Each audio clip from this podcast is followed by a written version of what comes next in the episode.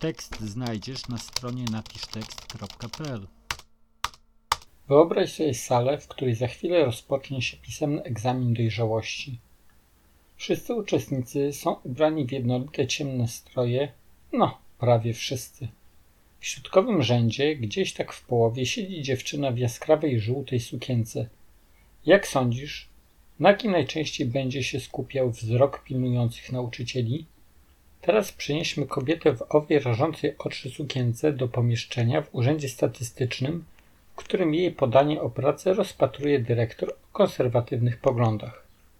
Gdy tylko przekracza ona próg, mężczyzna upewnia się, że przyszła ubiegać się o etat. A co by było, gdybyśmy zmienili lokalizację na agencję organizującą eventy, a dyrektora na młodego mężczyznę cechującego się ekstrawertycznym stylem bycia? Jak zauważyłeś, jasny kolor w każdej sytuacji spełniał inną rolę. W pierwszej tylko przyciągał uwagę odbiorcy, w drugiej przyciągał uwagę i mógł zaszkodzić w otrzymaniu pracy, natomiast w ostatniej przyciągał uwagę oraz świadczył na korzyść właścicielki sukienki. Podobnie jest z tekstem.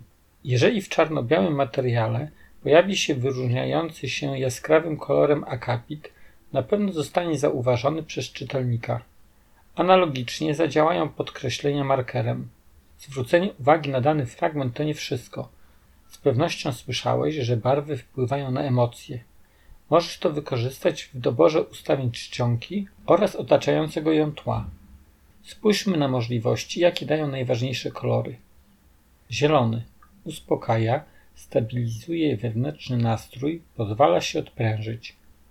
Niebieski wycisza i uspokaja, ale też pobudza do pracy. Żółty pobudza pracę mózgu, wpływa na logiczne myślenie oraz pamięć. Czerwony energetyzuje i świetnie nadaje się do wzbudzania emocji. Biały harmonizuje i uspokaja. Czarny niesie ze sobą stanowczość i pewność siebie. Rozpoczynając zabawę z kolorowaniem liter i ich otoczenia, należy pamiętać o zasadzie, co za dużo, to niezdrowo.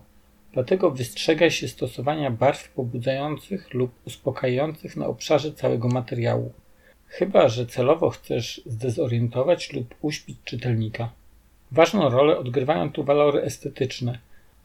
Tęczowe kapity zamiast działać zdekoncentrują odbiorcę, dlatego warto ograniczyć się do dwóch, trzech kolorów na stronę. Podobnie zły dobór barw może spowodować wtopienie się liter w tło, co bardzo utrudnia przeczytanie nawet krótkiego materiału.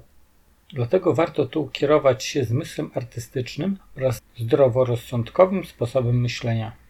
Pozdrawiam serdecznie, Kuba Sosnowski.